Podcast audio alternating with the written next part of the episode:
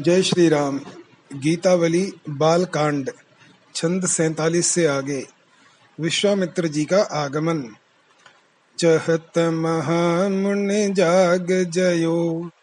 नीच निसाचर देत दुसह दुख क्रस तनुताप तयो। सापे पाप नये निदरत खल, तब यह मंत्र ठयो। बेप्रसादु सुर धेनु धर निहित, हरि अवतार लयो। सुमिरत श्री सारंग पान छन में सब सोच गयो। चले मुदित कौशिक कौशलपुर सगुन साथ दयो। करत मनोरथ जात पुलकी, प्रगटत आनंद नयो। तुलसी प्रभु अनुराग, उमग मग मंगल मूल भयो। महामुनि विश्वामित्र जी यज्ञ पूर्ण करना चाहते हैं, परंतु नीच निशाचर गण दुस्सह दुख देते हैं। अतः उससे चिंता से संतप्त रहने के कारण उनका शरीर सूख गया है। यदि वे शाप देते हैं तो उन्हें पाप लगता है, और यदि झुकते हैं तो दुष्ट, निशाचर आदि उनका तिरस्कार करते हैं। अतः उन्होंने यह विचार किया कि ब्राह्मण, साधु, देवता, गौ और पृथ्वी के हित के लिए इस समय श्री हरि ने अवतार लिया है। इस प्रकार श्री सारंग पाणी की याद आते ही क्षण भर में उनका शोक दूर हो गया। अतः मुनिवर कौशिक प्रसन्न चित्त से अयोध्यापुरी को चल दिए। इस समय शकुनों ने भी उनका साथ दिया। मार्ग में तरह तरह के मनोरथ करते जाते थे। उस समय उनके शरीर में पुलका बलि हो आने से नया नया आनंद प्रकट होता था। तुलसीदास जी कहते हैं, प्रभु प्रेम के अनुराग की उमंग में उन्हें वह मार्ग बड़ा मंगलमय हो गया। आज सकल सुकृत फल पाई हूँ। सुख की सीब अवध आनंद की, अवध बिलोक की हो पाई हूँ। सुतन सहित दशरथ ही देखी हूँ, प्रेम पुलक उरलाई हूँ। रामचंद्र मुख चंद्र सुधा छवि नयन चकोर प्याई हूँ। सादर समाचार नृप बूझे हो। सब कथा सुनाई हूँ।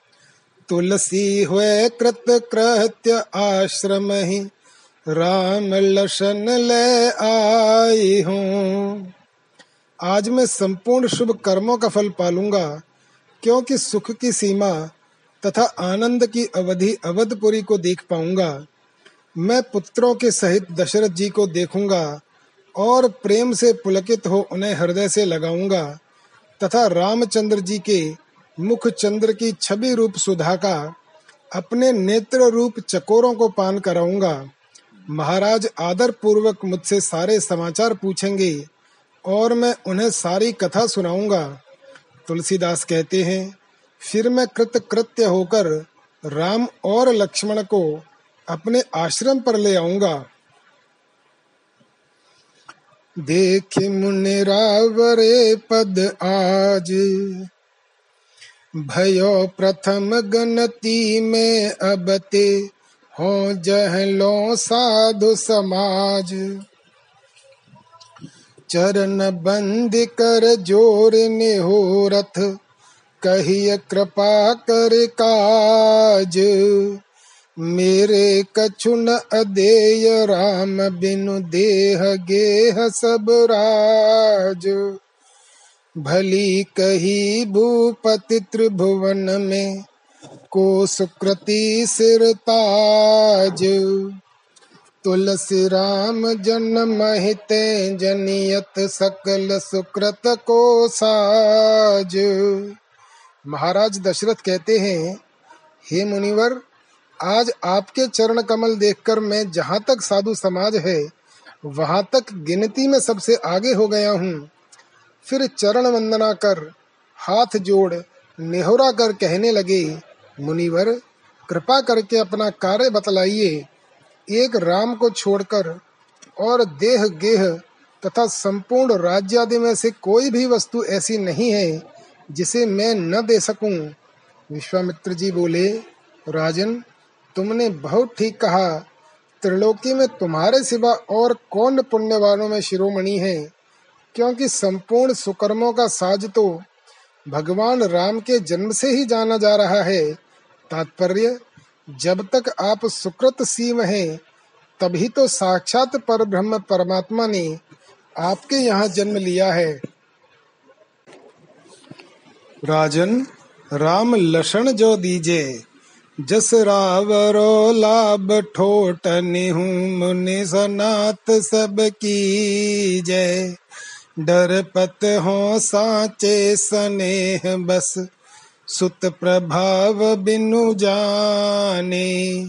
बूझिय बाम देव अरु कुल गुरु, तुम पुण्य परम सयानी। रिपुरन दल मख राखे कुशल अति अलप दिनन घर ए हैं। तुलसीदास रघुबंश तिलक की कवि कुल की रत गई है। हे राजन, यदि आप राम और लक्ष्मण को दे दें तो आपका तो यश हो और बालकों का बड़ा लाभ हो। अतः आप सब मुनियों को सनात कर दीजिए। तुम अपने पुत्रों का प्रभाव न जानने से जो स्नेहवश डरते हो, वह ठीक ही है। किंतु इस विषय में तुम वामदेव जी और अपने कुलगुरु वशिष्ठ जी से तो पूछो, इसके सिवा तुम स्वयं भी बड़े चतुर हो। ये अपने शत्रुओं का युद्ध में दलन कर मेरे यज्ञ की रक्षा करेंगे और थोड़े ही दिनों में कुशल पूर्वक घर लौट आएँगे। तुलसीदास जी कहते हैं इन रघुवंश तिलक की कीर्ति का कविजन गान करेंगे। रहे ठग से इंद्रपत सुनी मुनि बर के बयन। कही न सकत कचुराम प्रेम बस, पुलक गात भर नीर नयन। गुरु वशिष्ठ समुझाय कहो तब ही हर शाने जाने शेष नयन। सौंपे सुत गहे पान पाय पर, भूसुर उर चल उमंग चयन। तुलसी प्रभु जो हत पोहत चित, सोहत मोहत कोट मयन। मधुमाधव मूरत दो संग मानो दिन मन गवन कियो उतर अयन। मुनिवर विश्वामित्र के ये वचन सुनकर महाराज दशरथ ठगे से रह गए। वे भगवान राम के प्रेम वश कुछ न कह सके। उनका शरीर रोमांचित हो गया तथा नेत्रों में जल भर आया। तब गुरु वशिष्ठ जी ने उन्हें समझाया। इससे उन्होंने भगवान राम को शेष शाही भगवान जाना और मन में हर्ष माना, फिर उन्होंने पुत्रों का हाथ पकड़कर विश्वामित्र जी के चरणों में गिरकर उन्हें सौंप दिया।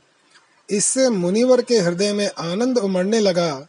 तुलसीदास जी कहते हैं, भगवान करुण कामदेवों के समान शोभायमान एवं मनोमोहक हैं। वे दृष्टि पड़ते ही चित्त को अपने में बाँध लेते हैं। वे ऐसे जान पड़ते हैं मानो सूर्य देव के उत्तरायण में गमन करते समय साथ में चैत्र और वैशाख दोनों मासों की मूर्तियाँ विराजमान हैं। ऋष संग हर्ष चले दो भाई। पितु पद बंद शीस लियो आय सुसुन शिष आशीष पाई। नील पीत पाथोज बरन बप भय किशोर बन आई सर धनु पान पीत पत कट तट कसे निखंग बनाई। कलित कंठ मन माल कलेवर चंदन खौर सुहाई। सुंदर बदन सरोरुह लोचन मुख छब बरन न जाई।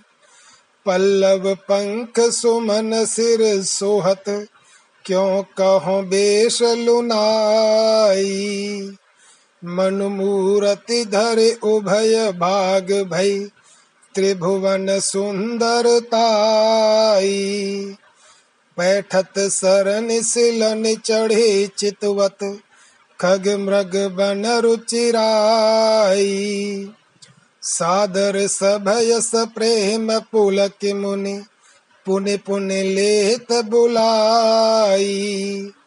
एक तीर तक हती ताड़ का विद्या बे प्रपढ़ाई। राख्यो जग जीत रजनी चर, भई जग विदित बढ़ाई। चरण कमल रज परस अहल्या, निज पति लोक पठाई। तुलसीदास प्रभु के बूझे मुनि सुर सर कथा सुनाई। ऋषिवर के साथ दोनों भाई प्रसन्न होकर चले। पिताजी के चरणों की वंदना कर उनकी आज्ञा को शिरोधार्य किया तथा उनकी शिक्षा सुन आशीर्वाद लिया। दोनों भाइयों के शरीर नीले और पीले कमलों के रंग के हैं तथा किशोर अवस्था है। उनके हाथों में धनुष धनुष्माण तथा कमर में पीताम्बर एवं तर्कस शोभायमान है। मनोहर कंठ में मणियों की माला है। शरीर में चंदन की खौर शोभायमान है, तथा उनके मनोहर शरीर, कमल जैसे नयन एवं मुख की छवि का वर्णन नहीं किया जाता। सिर पर नवीन पत्ते, पंख और पुष्प शोभायमान हैं। उनके वेश की सुंदरता किस प्रकार वर्णन करूँ? मानो, त्रिभुवन की सुंदरता ही मूर्तिमती होकर दो भागों में बट गई है। दोनों भाई सरोवरों में घुसते तथा शिलाओं पर चढ़कर पक्षी, मृग और वन की सुंदरता निहारते हैं। तब मुनिवर भय युक्त और प्रेम पुलकित हो उन्हें आदर पूर्वक बारंबार बुला लेते हैं। विश्वामित्र जी ने उन्हें बाण विधि सिखाई। प्रभु ने ताड़का को निशाना बनाकर एक ही तीर से मार डाला। फिर भगवान ने राक्षसों को जीतकर यज्ञ की रक्षा की।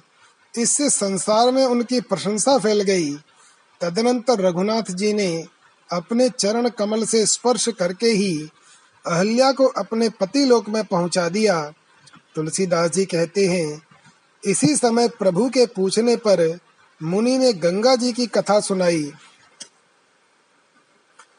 दो राज सुवन राजत मुनि के संग नख सिक लोने लोने बदन लोले नोले लोयन।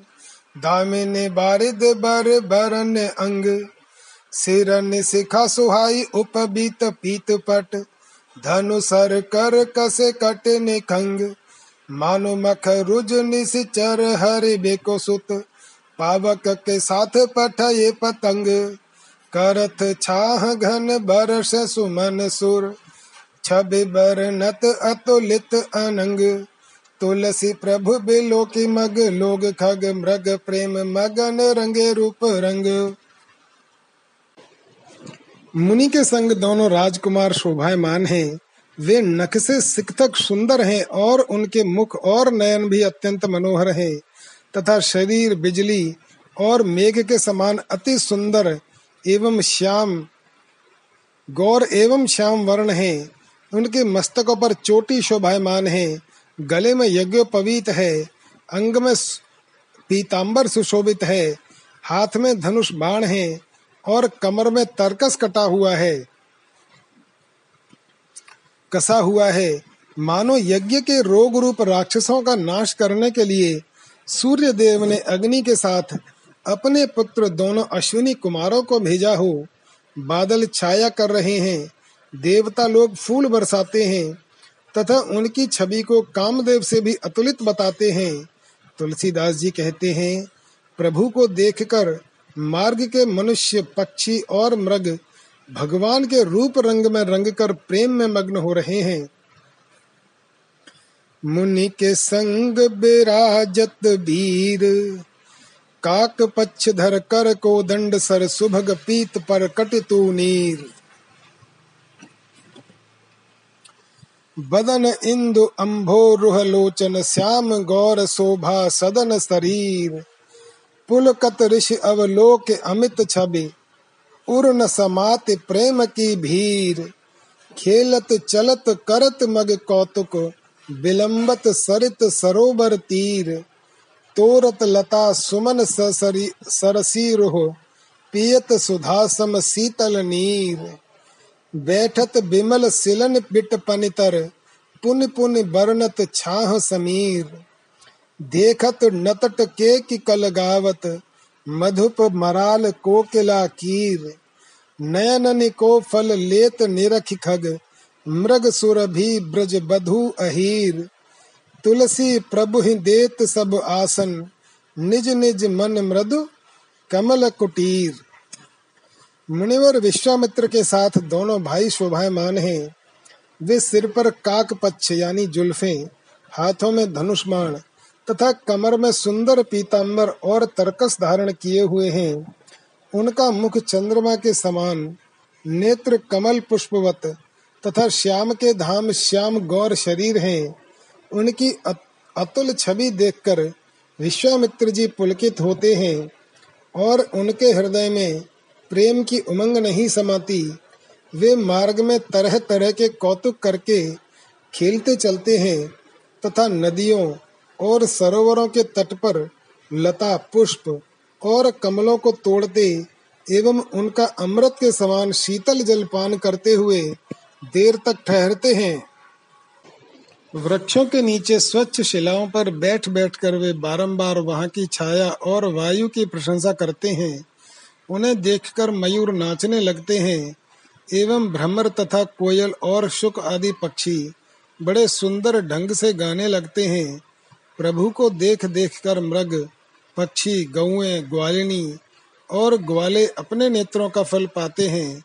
तुलसीदास जी कहते हैं, सभी लोग अपने मन रूप कोमल कमल की कुटिया में प्रभु को आसन देते हैं। सोहत मग मुनि संग दो भाई। तरुण तमाल चारु चंपक छवि कवि सुभाय कही जाई।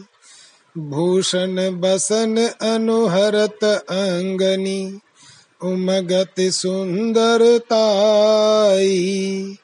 बदन मनोज सरोज लोचननी रही है लुभाई, लुनाई।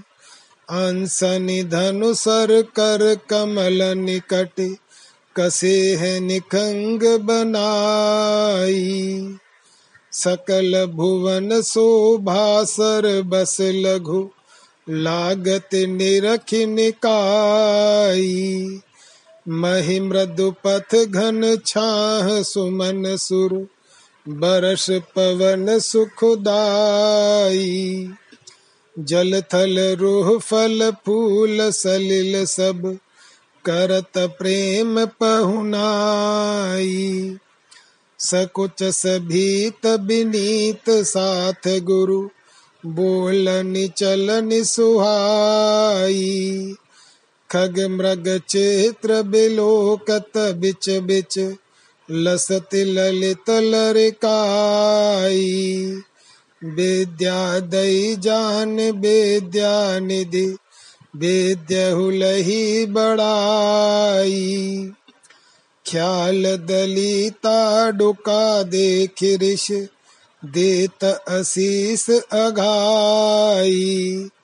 बूझत प्रभु सुर सर प्रसंग कहे निज कुल कथा सुनाई।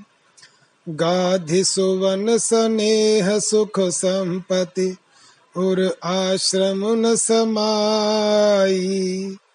बनवासी बटु जति जोगी जन, साधु सिद्ध समुदाय पूजत पेख प्रीति पुलकत तनु नयन लाभ लुट पाई।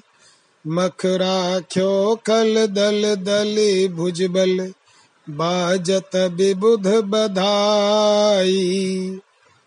नित पथ चरित सहित तुलसी चित, बसत लखन रघुराई। मार्ग में विश्वामित्र जी के साथ दोनों भाई शोभायमान हैं। कवि स्वभाव से उनके अंगों के लिए तरुण तमाल तथा मनोहर चंपक वृक्ष की उपमा कही जाती है। भगवान के वस्त्र और आभूषण उनके अंगों के अनुरूप ही हैं, जिनसे सुंदरता उमड़ पड़ती है। मानो उनके मुखमंडल में कामदेव की तथा नेत्रों में कमल की सुंदरता लुभाकर रह गई है। उनके कंधों पर धनुष, कर कमलों में बाण और कमर में भली भांति से तरकस कसा हुआ है। भगवान की सुंदरता को देखकर चौदहों भुवनों की सारी शोभा तुच्छ जान पड़ती है। पृथ्वी सुकोमल मार्ग देती है, बादल छाया कर रहे हैं, देवता लोग फूलों की वर्षा करते हैं, तथा वायु सुखदायक हो रहा है। इस प्रकार जल एवं स्थल में उत्पन्न होने वाले फल, फूल और जल आदि सभी प्रेम पूर्वक भगवान की पहुनाई कर रहे हैं। गुरु जी के साथ भगवान का संकोच, भय और विनय के सहित बोलना एवं चलना फिरना बड़ा सुंदर जान पड़ता है। बीच बीच में जब चित्र विचित्र पक्षी और मृगों को देखते हैं तो उनका मनोहर बाल चपा, चापल्य सुहावना जान पड़ता है। तदनंतर गुरुजी ने भगवान को विद्या निधि जानकर भी विद्या दी। और विद्या ने भी उन्हें प्राप्त कर बढ़ाई पाई। उन्होंने खेल में ही ताड़का को मार डाला, जिसे देख ऋषि ने भगवान को जी खोलकर आशीर्वाद दिया। भगवान ने गंगा अवतरण का प्रसंग पूछा तो ऋषि ने उसके साथ ही उनके कुल की कथा भी कह सुनाई। इस समय विश्वामित्र जी के स्नेह और आनंद की संपत्ति उनके हृदय रूप आश्रम में नहीं समाती थी। वन में रहने वाले ब्रह्मचारी, सन्यासी योगी जन साधु और सिद्ध समूह प्रभु को देखकर प्रीति से पुलकित शरीर हो, नेत्रों के लाभ की लूट पाकर उनकी पूजा करते थे। भगवान ने अपने भुजबल से दुष्टों का दमन कर यज्ञ की रक्षा की है। यह जानकर देवताओं में बधाई बजने लगी। तुलसीदास जी कहते हैं, हमारे चित्त में तो मार्ग के चरित्रों के सहित श्री राम और लक्ष्मण सर्वदा निवास करते हैं।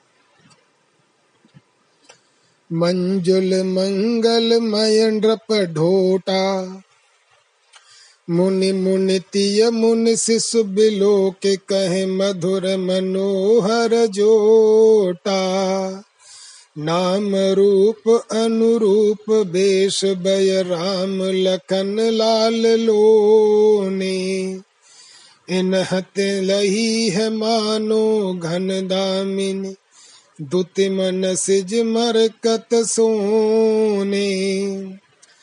चरण सरोज पीत पट कट तट तून तीर धनुधारी। के हर कंध काम करे करवर, विपुल बाहुबल भारी। दूषण रहित समय सम भूषण, पाई सुअंगनि सोहे। नवराजीव नयन पूरन विदु बदन मदन मन मोहे। सिरन शिखंड सुमन दल मंडन, बालस भाय बनाए।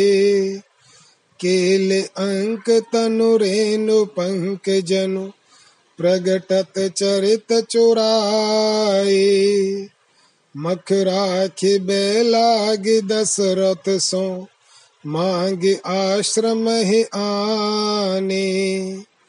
प्रेम पूज पाहुने प्राण प्रिय, गाध सुवन सन्माने साधन फल साधक से धनी के, लोचन फल सब ही के। सकल सुकृत फल मातु पिता के, जीवन धन तुलसी के। दोनों राजकुमार अति सुंदर और मंगलमय हैं। मुनिजन, मुनि पत्नियाँ और मुनि कुमार उन्हें देखकर कहते हैं यह जोड़ी बड़ी मधुर और मनोहर है। राम और लक्ष्मण, ये दोनों भाई अपने नाम और रूप के अनुरूप वेश और अवस्था में भी बड़े सुंदर हैं। मानो इन्हीं से मेघ और विद्युत, कामदेव तथा मरकतमणि और स्वर्ण ने भी कांति पाई है।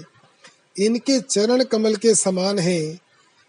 कटी प्रदेश में पीत वस्त्र हैं तथा ये तरकस धनुष और बाण धारण करने वाले हैं। इनके कंधे सिंह के समान हैं, तथा भुजाएँ कामदेव के हाथी की सूंड के समान सुंदर एवं बड़ी तथा बलशालिनी हैं। इनके निर्दोष और समयानुकूल भूषण सुंदर अंगों को पाकर शोभायमान हो रहे हैं, तथा नवीन कमल के समान नेत्र और पूर्ण चंद्र सदृश मुख कामदेव के मन को मोहे लेते हैं। इन्होंने बाल स्वभाव से ही सिर पर मयूर पिच्छ तथा पुष्प दल के आभूषण बनाए हैं तथा शरीर में लगी हुई खेल कूद की चिन्ह स्वरूप रज तथा कीच मानो मुनिजन से चुराकर किए हुए इनके बाल चरित्रों को प्रकट करती है।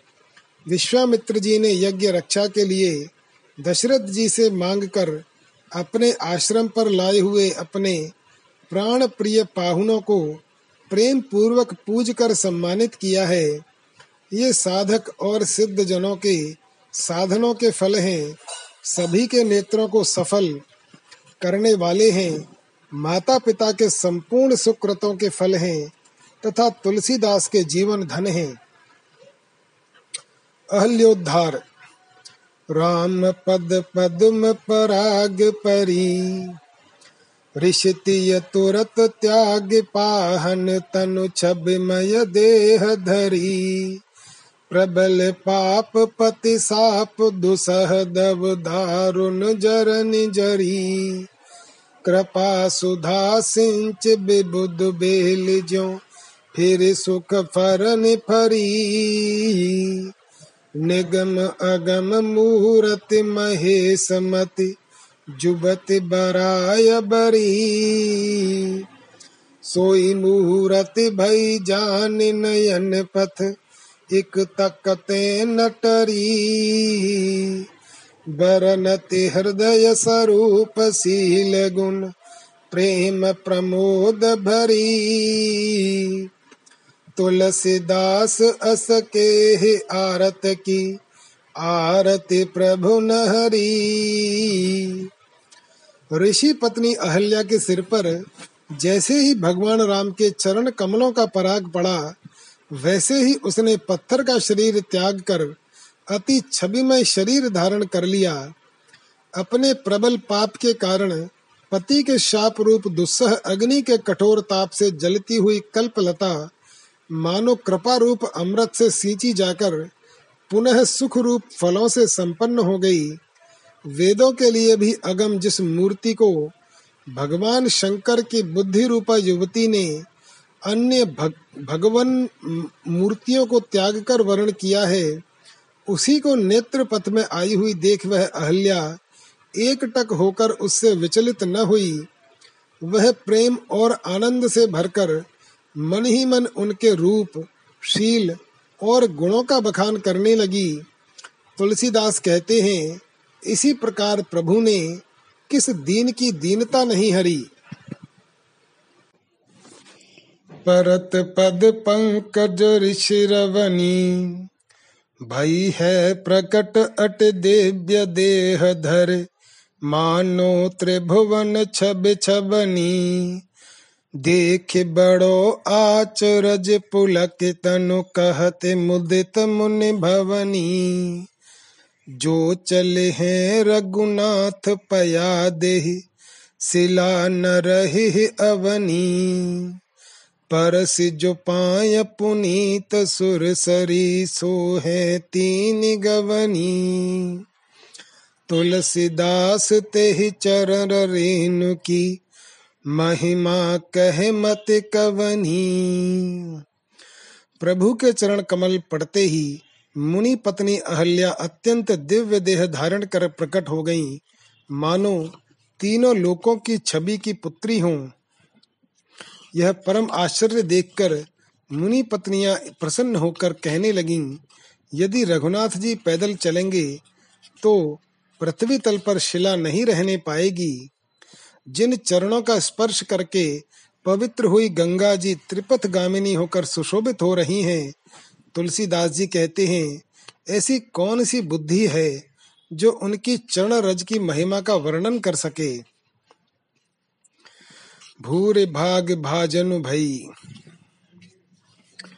रूप रास अवलोक बंधु दो ही प्रेम सुरंग रही कहा कहे के भात सराहे नहीं कर तूत नई बिनु कारण करुणा कर रघुबर के ही गति न दई करि बहु विनय ब्राख उर मुहूर्ति, मंगल मोदमयी तुलसी है विशोक पति लोकही प्रभु गुण गणत गई। आज अहल्या परम सौभाग्यशालिनी हुई है। वह रूप की राशि दोनों भाइयों को देखकर प्रेम के रंग में रंग गई है। कहिए, कवि किस प्रकार वर्णन करे? किस प्रकार उनकी सराहना करे? उनकी यह करतूत कुछ नई भी नहीं है। बिना कारण ही कृपा करने वाले रघुनाथ जी ने भला किस किस को शुभ गति नहीं दी? तुलसीदास जी कहते हैं, इसी प्रकार बहुत से विनय कर और प्रभु की मंगल तथा आनंदमयी मूर्ति को हृदय में धारण कर शोकहीन हो वह प्रभु का गुणगान करती पति लोक को चली गई। कौशिक के मख के रखवारे राम नाम राम अरु लखन ललित अति दशरथ राज दुलारे। मेचक पीत कमल कोमल कल काक पक्ष धर बारे। शोभा सकल सकेल मदन विधि सुकर सरोज संवारे।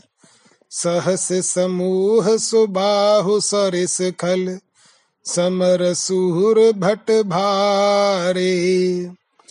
केल तून धनु बान पानिरन निदर निसाचर मारे। ऋषिति तार स्वयंबर पेखन, जनक नगर पगुधारे मगनर नार निहारत सादर, कहें बड़ भाग हमारे। तुलसी सुनत एक एक निसो चलत बिलोक निहारे मुकनि बचन लाहु मानो, अंधन लहे हैं बिलोचन तारे। मार्ग में जाते समय पथिक जन कहते हैं, ये दोनों विश्वामित्र जी के यज्ञ की रक्षा करने वाले हैं। इनके अति सुंदर राम और लक्ष्मण नाम हैं, तथा ये महाराज दशरथ के प्रिय पुत्र हैं। ये काक पक्ष धारण किए हुए अति कोमल और सुंदर श्याम एवं पीत वर्ण कमल के समान जान पड़ते हैं। मानो, कामदेव रूप विधाता ने सारी शोभा को एकत्रित कर इन्हें स्वयं अपने ही कर कमलों से रचा हो। इन्होंने युद्ध में सुबाहु के समान सहस्रों दुष्ट समर शूर और भारी राक्षस योद्धाओं का तिरस्कार कर उन्हें हाथ में खेल के ही धनुष बाण लेकर और खेल का ही तरकश धारण कर मार डाला है। अब ये मुनि पत्नी का उद्धार कर स्वयंवर देखने के लिए जनकपुरी को जा रहे हैं। मार्ग में हमारे बड़े भाग्य हैं ऐसा कहकर सब स्त्री पुरुष आदर पूर्वक इन्हें निहारते हैं। तुलसीदास जी कहते हैं, इस समाचार को एक से एक सुनकर अन्य दर्शक लोग भी चल पड़ते हैं। मानो मूक पुरुषों को वाणी प्राप्त हो जाती है और अंधों को नेत्रों के तारे मिल जाते हैं। जनकपुर प्रवेश। आए सुन कौशिक जनक हर शानी है। बोले गुरु भूसर समाज सो मिलन चले। जान बड़े भाग अनुराग अकुलाने हैं। नाई शीस पगन असीस पाई प्रमुदित। पावड़े अर्घ देत सादर सो आने हैं। असन बसन बासक सुपास सब विधि, पूज प्रिय पाहुने सुभाय सन माने हैं। विनय बढ़ाई ऋष राजऊ परस्पर, करत पुलक प्रेम आनंद अगाने हैं। देखे राम लखन निमेश बितकित भई। प्राण हुते प्यारे लागे, बिनु पहचाने हैं। ब्रह्मानंद हृदय दरस सुख लोयननी अन भय उभय सरस राम जाने हैं। तुलसी विदेह की, स्नेह की दशा सुमिरी। मेरे मन माने राउ निपट सयाने मुनिवर विश्वामित्र जी आए हैं। यह जानकर जनक जी बड़े प्रसन्न हुए और गुरु जी तथा ब्राह्मणों को बुलाकर समाज सहित उनसे मिलने के लिए चले। इस समय उन्होंने अपने बड़े भाग्य जाने और वे अनुराग से विवल हो गए। जनक जी विश्वामित्र जी के चरणों में सिर नवा, उनसे आशीर्वाद पा। उन्हें प्रसन्न चित्त से पावड़े तथा अर्घ्य दान देकर आदर पूर्वक ले आए तथा भोजन, वस्त्र और निवास स्थान का सुभिता कर अपने प्रिय पाहुनों को सब प्रकार पूज स्वभाव से ही सत्कार किया। ऋषि और महाराज जनक आपस में विनय और बढ़ाई करते हैं, अर्थात जनक जी मुनिवर के प्रति विनीत होते हैं तथा मुनि महाराज की बढ़ाई करते हैं। इस प्रकार प्रेम से पुलकित हो, वे आनंद में मग्न हो रहे हैं। राम लक्ष्मण को देखकर वे पलक मारना भूल गए। बिना पहचाने हुए भी उन्हें वे दोनों भाई प्राणों से भी प्रिय जान पड़े। हृदय से ब्रह्मानंद का तथा नेत्रों से दर्शक के, दर्शन के आनंद का अनुभव कर महाराज जनक ने राम रूप को ही अधिक सरस जाना है, अर्थात दर्शन सुख को ही विशेष समझा है। तुलसीदास जी कहते हैं, विदेह के स्नेह की दशा का स्मरण कर मेरे मन को तो यही जान पड़ता है कि महाराज बड़े चतुर हैं। कौशल राय के कुंवरोटा राजत रुचिर जनकपुर पैठत श्याम गौरनी के जोटा। चौतन सिरन कनक कली काननी, कटिपट पीत सुहाए उर्मन माल विशाल बिलोचन सिय स्वयंबर आए बरन न जात मन ही मन भावत, सुभग अभय बय थोरी। भई है मगन विधु बदन बिलोकत, बनिता चतुर चकोरी। कह शिव चाप लर कवन बूझत, बेहस चित तिर छो तुलसी गलिन भीर दर्शन लगे, लोग अटन आरो जनकपुर में प्रवेश करते समय कौशल राजकुमारों की अति सुंदर गौर श्याम जोड़ी बड़ी ही मनोहर जान पड़ती है। दोनों बालकों के सिर पर चौतनी टोपी, कानों में सुवर्ण कली कमर में पीताम्बर और हृदय पर मणियों की माला शोभायमान है। उनके नेत्र बड़े विशाल हैं। इस प्रकार वे सीता जी के स्वयंवर में पधारे। उस जोड़ी का वर्णन नहीं होता। वह मन ही मन बड़ी भली जान पड़ती है। अभी अवस्था भी बहुत थोड़ी है। उनके मुख चंद्र को निहार कर चतुर चकोरी रूप नगर की नारियाँ प्रसन्न हो रही हैं। भगवान तिरछी चितवन से देखते हुए लड़कों से हंसकर पूछते हैं, शिवजी का धनुष कहाँ है?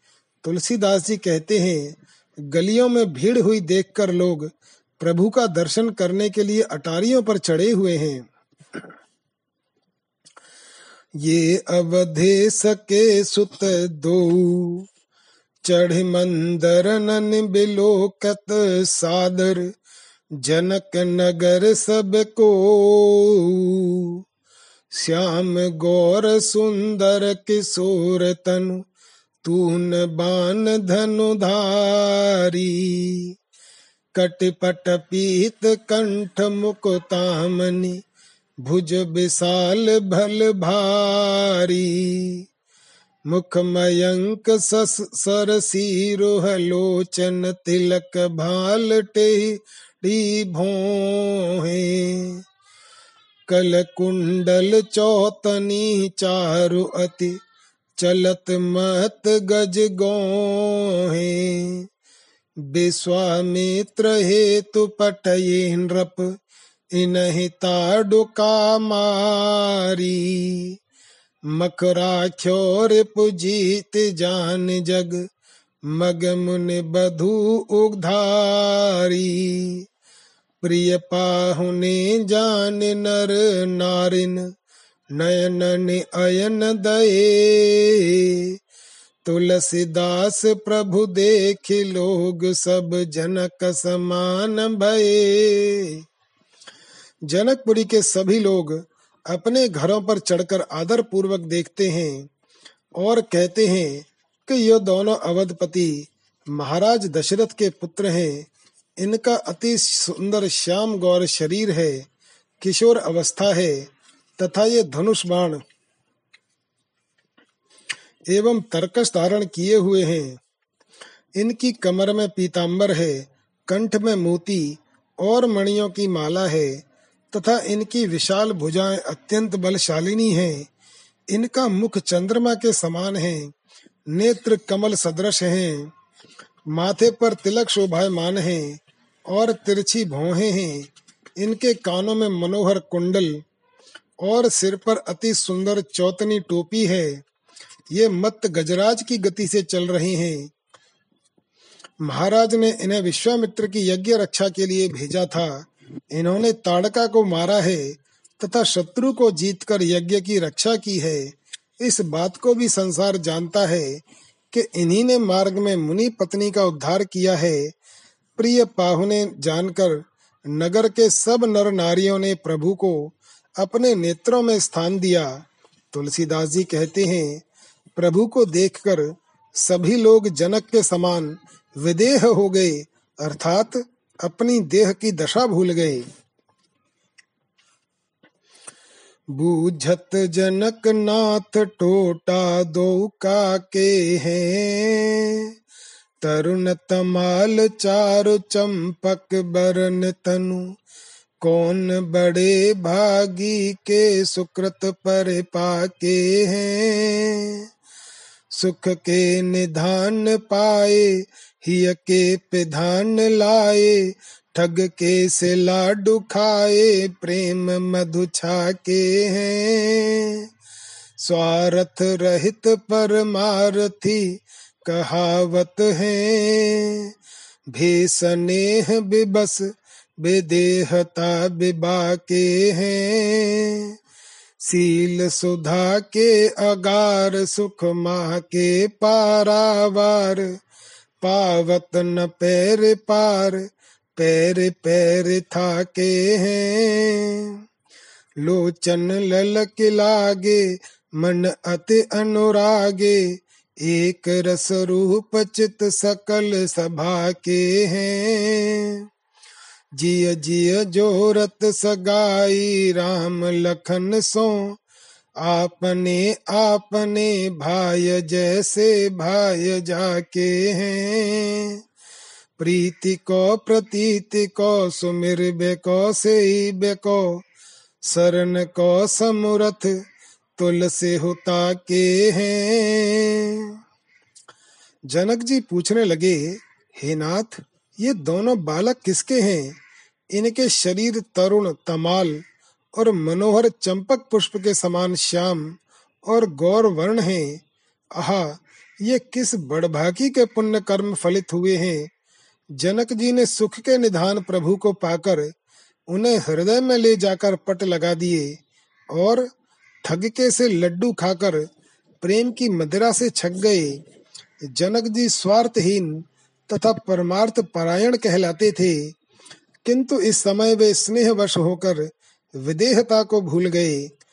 प्रभु शील रूप अमृत के आगार और शोभा के समुद्र हैं।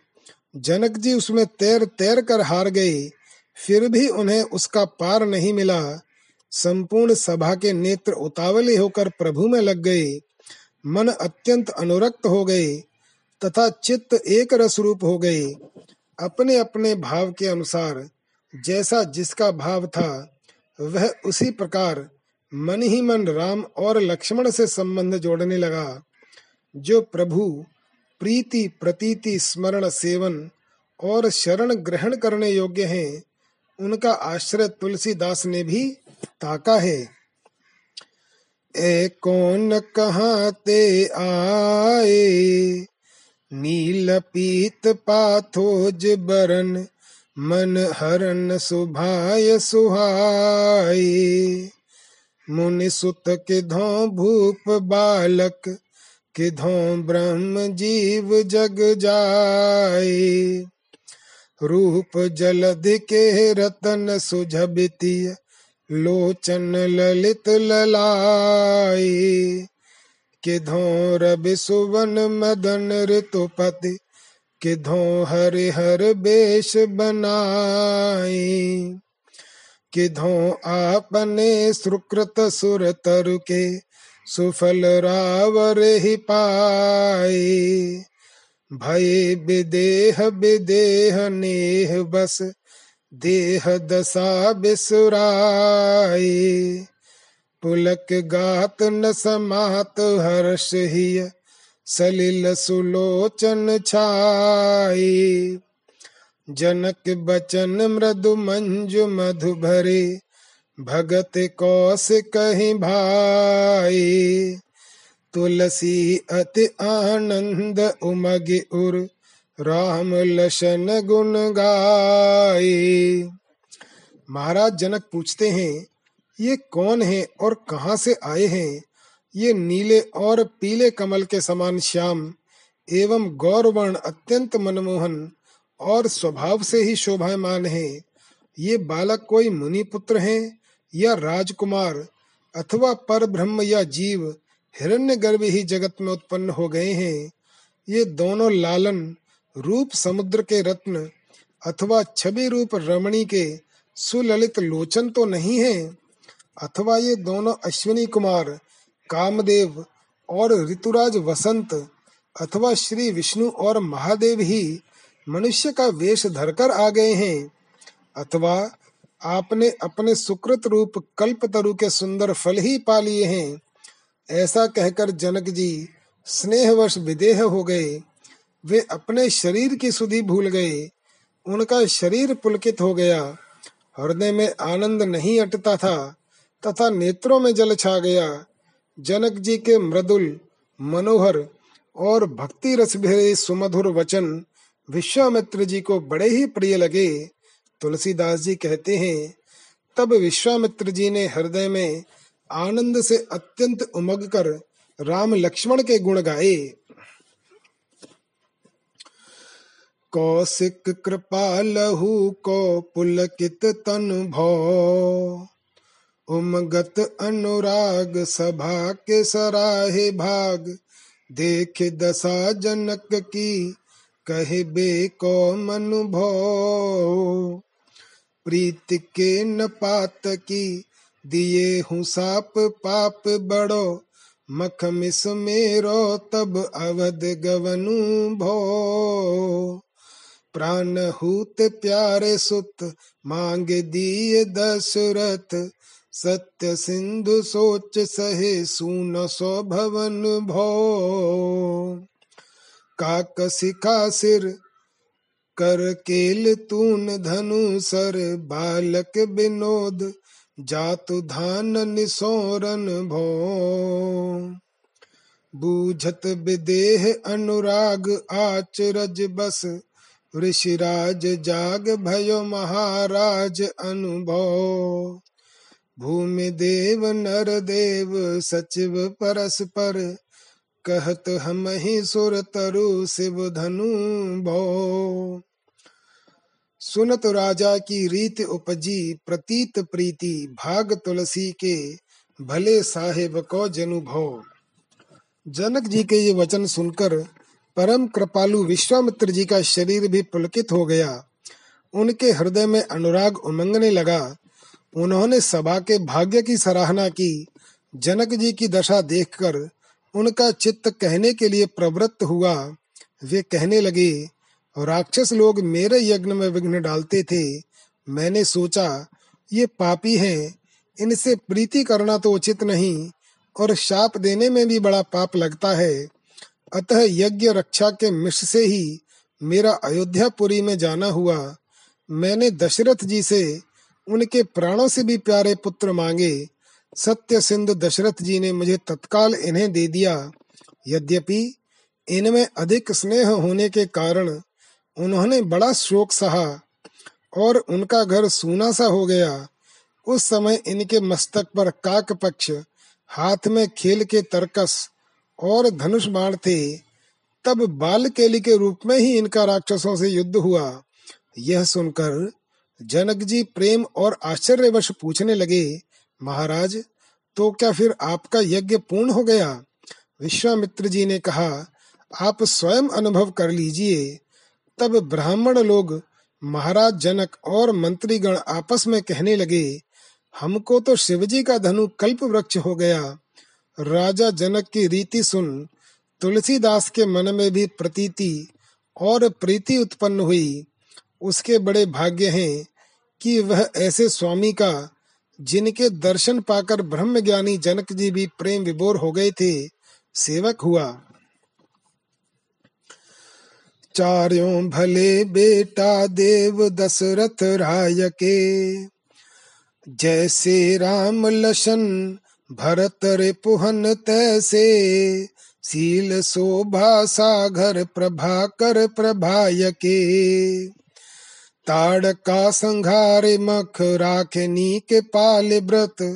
कोटे कोटे भटकिए एक एक घाय के एक बान बेग ही उड़ान जातु, धान जात। सूख गए गात है पतौआ भय बाय के शिला छोर छुवत अहल्या भई दिव्य देह।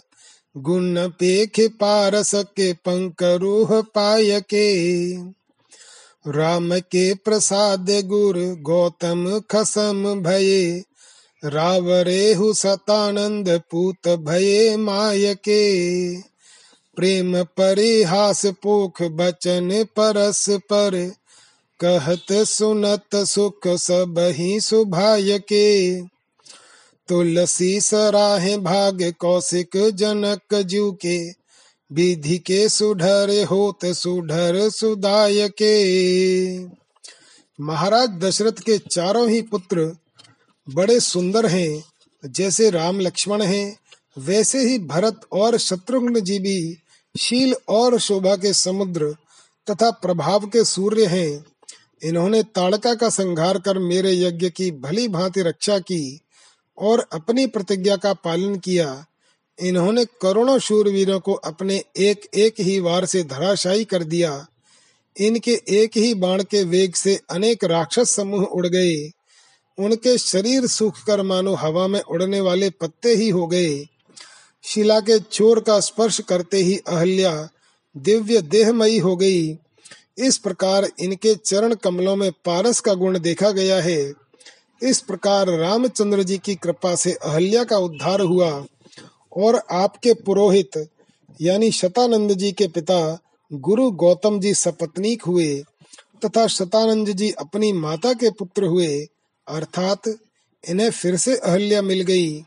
इस प्रकार आपस में प्रेम और परिहास से पोषित वचन कहते सुनते सबको स्वाभाविक ही सुख मिला। तुलसीदास जी कहते हैं कि विश्वामित्र जी महाराज जनक के सौभाग्य की सराहना करते हैं और कहते हैं कि विधाता के दाएँ होने पर अच्छे दाव के भी पासे पड़ने लगते हैं। ये दो दशरथ के बारे। नाम राम घन श्याम लखन लघु नख सिख अंग उजियारे। निज हित लाग मांग आने में, धर्म से तु रखवारे।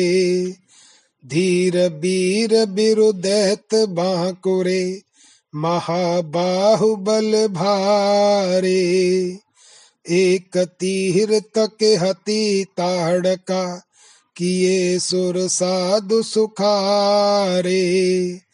जग राख जग साख तो ऋषि निदर निसाचर मारे। मुनितिय तार स्वयंबर पेखन, आए सुन बचन तिहारे। एउ देखे हैं पिना कुने कुजही, नृपति लाज ज्वर जारे। सुन सानंद सराह सपरिजन, बारह बार निहारे। पूज सप्रेम प्रशंस कौश कहीं भूपति सदन सिधारे। सोचत सत्य स्नेह बिबसनिसी, नृपहि गणत गए तारे। पठये बोली भोर गुर के संग, रंग भूमि पगुधारे। नगर लोग सुध पाई मुदित सब ही सब काज बिसारे। मन मघा जल उमग उदधि रुख चले नदी नद नारे। एक सोर धन घोर बहुत, बिल खात बिलोक निहारे।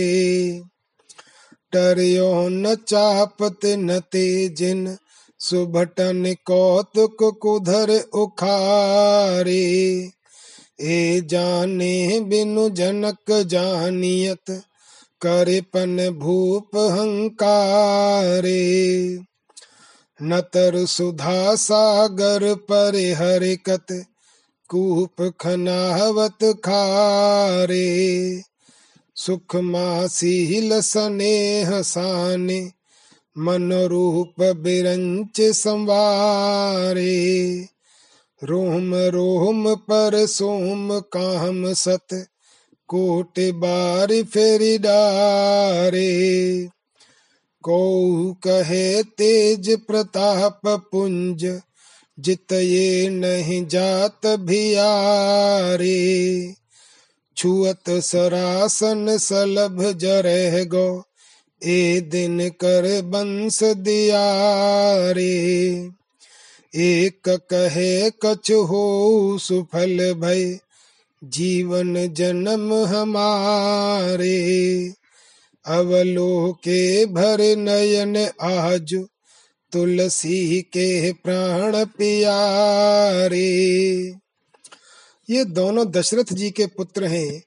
इनमें जो मेघ के समान श्याम वर्ण है, उनका नाम राम है और जिनके नख से शिख तक सारे अंग उज्जवल वर्ण हैं, वे छोटे भाई लक्ष्मण जी हैं। इन धर्म मर्यादा की रक्षा करने वालों को मैं अपने हित के लिए मांग लाया था।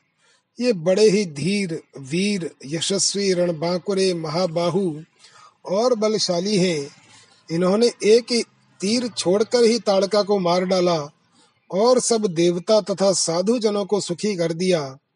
इस प्रकार यज्ञ की रक्षा कर मुनियों को संतुष्ट किया तथा राक्षसों का तिरस्कार पूर्वक वध किया। इस विषय में सारा जगत साक्षी है।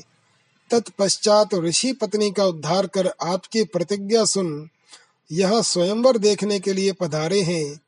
आपके जिस धनुष ने राजाओं को लज्जा रूप ज्वर से संतप्त कर दिया है, उसे तनिक ये भी देखेंगे। मुनीश्वर के ये वचन सुन, जनक जी ने अपने कुटुंबियों के सहित उनकी आनंद पूर्वक सराहना की और बारंबार प्रभु की ओर देखकर तथा उनकी पूजा कर विश्वामित्र जी की प्रशंसा करते करते अपने घर को चले गए। सत्य स्नेहवश अपनी प्रतिज्ञा की कठिनता देखकर वे विचार में पड़ गए। इस प्रकार सारी रात महाराज को तारे गिनते बीत गई। प्रातः काल होने पर राजा ने उन्हें बुलावा भेजा। तब प्रभु ने गुरुजी के साथ रंग भूमि में पदार्पण किया। भगवान के पधारने का समाचार पाकर नगर के लोग प्रसन्न हो गए और सभी ने सारे काम भुला दिए। मानो मघा नक्षत्र की जलवृष्टि से समस्त नदी, नद और नाले उमड़कर समुद्र की ओर चले हों। सभी दर्शक गण यह सोचकर कि ये तो किशोर अवस्था के हैं और धनुष बड़ा सुदृढ़ है, दुखी हो गए। उन्होंने सोचा, यह धनुष तो उन योद्धाओं से भी विचलित नहीं हुआ, जिन्होंने खेल ही में बड़े बड़े पर्वतों को उखाड़ डाला था। फिर इन सुकुमार बालकों से यह कैसे उठ सकेगा? मालूम होता है, महाराज जनक ने इन्हें न जानने के कारण ही इस प्रकार का प्रण करके अन्य राजाओं को बुला लिया था। नहीं तो भला अमृत समुद्र को छोड़कर खारी कुआँ कौन खुदवावेगा? ब्रह्मा जी ने सुंदरता, शील और स्नेह को सान कर ही मानो इनके रूप रचे हैं। इनके रोम रोम पर अरबों चंद्रमा और कामदेव वार कर फेंक दिए हैं। कोई कहते हैं, भैया रे, ये तेज और प्रताप के पुंज हैं। इसी से इनकी ओर देखा नहीं जाता। ये सूर्य वंश के दीपक हैं। इनके स्पर्श करते ही धनुष रूप पतंग भस्म हो जाएगा। अन्य लोग बोले, भाई, कुछ भी हो, हमारे तो जीवन और जन्म आज सफल हो गए, क्योंकि आज हमने नयन भरकर तुलसीदास जी के प्राण प्यारे का दर्शन किया है। जनक बिलोक बार बार रघुबर को। मुनि पद शीस नाय, आयसु अशीस पाय। यही बात कहत गवन किए घर को। नींद न पर रात प्रेम पन एक भांति। सोचत सकोचत बिरंच हरे हर को। तुम ते सुगम सब देव देख बेको अब। जस हंस किए जोग वत जुग पर को। ल्याए संग कौशिक सुनाए कहे गुणगन आए देख दिन कर, कुल दिन कर को।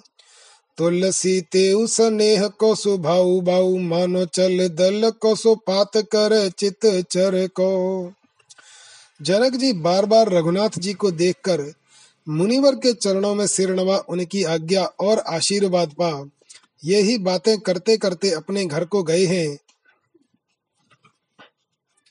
रघुनाथ जी का प्रेम और धनुष तोड़ने की प्रतिज्ञा, ये दोनों ही समान हैं। अतः इनके लिए उन्हें बड़ा सोच हो रहा है और रात्रि में निद्रा भी नहीं पड़ती।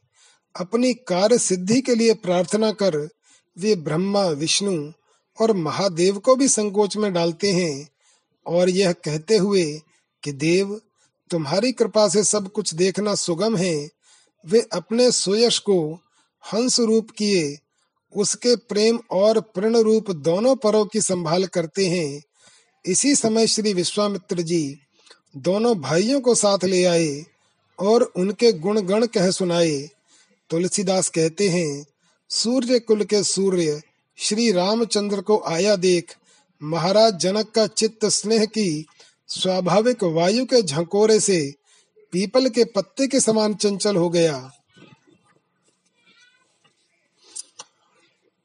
रंग भूमि भोरे ही जाई के राम लसन लखी लोग लूटे हैं, लोचन लाभ अघाई के भूप भवन घर घर पुर बाहर, इह चर्चा रही छाई के मगन मनोरथ मोद नारी नर प्रेम बेबस उठे गाई के सोचत विधिगत समुझ परस पर कहत बचन बिल खाई के। कुंवर किशोर कठोर सरासन, असमंजस भयो आई के। सुकृत संभारे मनाहि पितर सुर, शीस ईस पद नाई के। रघुबर कर दन भंग चहत सब अपनो सोहित चितुलाई के लेत फिरत कन सुई सगुन शुभ, बूझत गनक बुलाई के सुन अनुकूल मुदित मन मानहु, धरत धीर जहि धाई के कौशिक कथा एक एक निसो, कहत प्रभाव जनाई के सीय राम संजोग जानियत, रचो बिरंच बनाई के। एक सराह सुबाहु मथन बर, बाहु उछाह बढ़ाई के। सानुज राज समाज बिराज हैं, राम पिनाक चढ़ाई के। बड़ी सभा, बड़ो लाभ, बड़ो जस बड़ी बढ़ाई पाई के। को सोहे है और को लायक, रघुनायक बिहाई के। गवनी है गवही गवाई गर्भ ग्रह नृप कुल बल ही लजाई के। भली भांत साहब तुलसी के, चले हैं ब्याह बजाई के। कल प्रातः काल होते ही रंग भूमि में पहुंचकर लोग राम और लक्ष्मण को देख जी खोलकर नेत्रों का लाभ लूटेंगे। महाराज के महल तथा नगर के बाहर भीतर घर घर में यही चर्चा फैली हुई है। सब नर नारी अपनी मनोरथ सिद्धि से आनंदित हो प्रेमवश यही गाने लगते हैं। विधाता की गति समझकर सब लोग सोच करते हैं और आपस में बिलख कर ऐसे वचन कहते हैं, भाई, बड़ा असमंजस आ पड़ा है। बालकों की तो किशोर अवस्था है और धनुष बड़ा ही कठोर है। इस प्रकार सभी लोग अपने अपने सुकृतों का स्मरण कर चित्त में अपना सा ही हित जान पितृगण देवता और शिव, विष्णु आदि ईश्वरों के चरणों में सिर नवा। रघुनाथ जी के हाथ से धनुर्भंग होने की अभिलाषा करते हैं। स्त्रियाँ कन सुइया लेती फिरती हैं। शकुन विचार की एक रीति, जिसमें स्त्रियाँ गोबर की गौरी बनाकर चलनी में रख पृथ्वी पर फेंकती हैं। यदि वह सीधी गिरे तो शुभ, और उल्टी या आड़ी गिरे तो अशुभ मानी जाती हैं। और पुरुष गणक यानी ज्योतिष को बुलाकर शकुन पूछते हैं, उनसे अनुकूल उत्तर सुनकर वे प्रसन्न मन से दौड़कर धैर्य धारण करते हैं। महाराज जनक, एक एक से श्री विश्वामित्र जी का प्रभाव बतलाकर उनकी कथा सुनाते हैं और कहते हैं कि जान पड़ता है, विधाता ने सीता और राम का संयोग निश्चय करके रचा है। कोई उत्साह बढ़ाकर सुबाहु का मथन करने वाली भगवान राम की भुजाओं की सराहना कर कहते हैं, भाई, रघुनाथ जी निश्चय ही धनुष चढ़ाकर भाई लक्ष्मण सहित राजसभा में विराजमान होंगे, क्योंकि इस बड़ी सभा में रघुनाथ जी को छोड़कर और ऐसा कौन योग्य है जो सीता मिलन रूप बड़ा लाभ, बड़ा यश और बड़ी बड़ाई पाकर सुशोभित हो सके? अब अन्य राजा लोग धनुष के ऊपर अपना गर्व गंवाकर तथा अपने बल को लज्जित कर घर लौट जाएँगे और तुलसीदास के प्रभु गाजे बाजे के साथ अपना विवाह कर प्रस्थान करेंगे। जय श्री राम।